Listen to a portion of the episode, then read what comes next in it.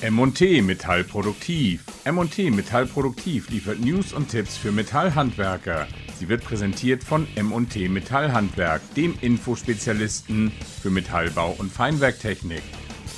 Bei uns im Handwerkerradiostudio ist jetzt Jörg Dombrowski von der M&T. Hallo Jörg. Hallo Olli, ich grüße euch. Jörg, es gibt Entwicklungen bei den Tornormen. Ja, das ist richtig. Da gibt es also eine Neuheit, die wir in der jüngsten Ausgabe der MT, also im Heft 10, vorstellen. Wir haben dort ein Interview geführt mit dem Olaf Heppner, das ist der Geschäftsführer des Industrieverbandes Toren Türe-Zagen. Und da gibt es also eine neue Norm, die für den Einbruchschutz von Toren sehr, sehr wichtig und relevant ist.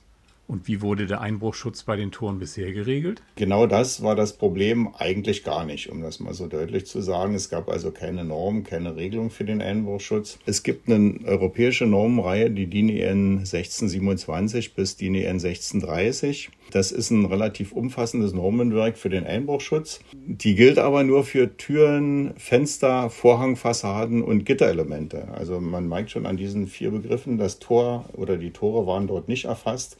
Und genau das ist das Problem. Also man hat sich bisher sozusagen eines Vehikels bedient, hat diese Norm versucht anzuwenden auf die Tore. Aber das ist wirklich nur ein Vehikel und war problematisch. Und deshalb haben sich eine Reihe von Interessenvertretern von Verbänden und anderen, ja, da gab es äh, Polizei, auch die bayerische Polizei ist mit dabei, Prüfstellen haben sich mit eingeschaltet und haben sozusagen gemeinsam diese neue Norm entwickelt, die jetzt den Einbruchschutz von Toren regelt. Und warum war diese neue Norm erforderlich und wer trägt sie jetzt mit? Genau, das habe ich Ihnen schon ganz kurz erläutert, aber ich ähm, tue es noch mal ein bisschen ausführlicher. Diese neue Norm war einfach notwendig, weil die in dieser Normenreihe äh, bisher nicht berücksichtigt wurde. Das war immer ein Manko bei allen möglichen Dingen. Bei der Zertifizierung, die polizeilichen Beratungsstellen geben ja beispielsweise vor, welche Einbruchklassen man sozusagen verwenden muss, wenn man sein Haus einbruchsicher machen will. Für Fenstertüren, Vorhangfassaden, Gitterelemente war das kein Problem. Das regelte diese europäische europäische Normreihe. Aber für Tore war das ein Problem. Also da hat man sich dann sozusagen eines Umwegs bedient, hat die Prüfbedingungen, die, mit denen man den Einbruchschutz prüft nach dieser Normreihe, die hat man ein bisschen angepasst auf die Tore, aber das war immer schwierig und war nicht hundertprozentig vergleichbar.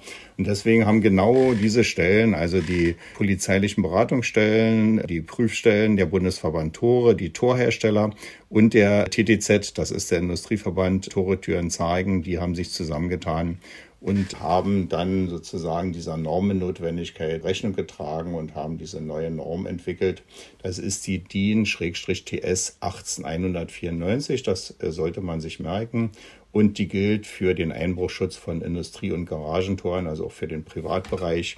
Äh, das ist also damit sehr gut geregelt. Auch die Klassifizierung, nach welchen Einbruchschutzklassen. Damit hat auch jetzt die Polizei wieder eine gute Möglichkeit, diese Einbruchschutzklassen vorzugeben. Und was genau wird da geregelt? Da wird also in der Tat geregelt die Anforderungen, Prüfverfahren und Klassifizierungssysteme der einbruchhemmenden Eigenschaften für Tore. Das ist also jetzt zitiert aus dem Normentitel. Da wird also genau festgelegt, nach welchen Klassifizierungsklassen das möglich ist. Da gibt es also Widerstandsklassen. Das beginnt bei AC1, das ist äh, sehr niedrig und geht bis RC6 hoch. Und da ist genau festgelegt, welche Prüfmittel, nach welchen Kriterien man so einen Einbruchversuch wie ausführen muss, welche Werkzeuge sind erlaubt, wie lange darf das dauern.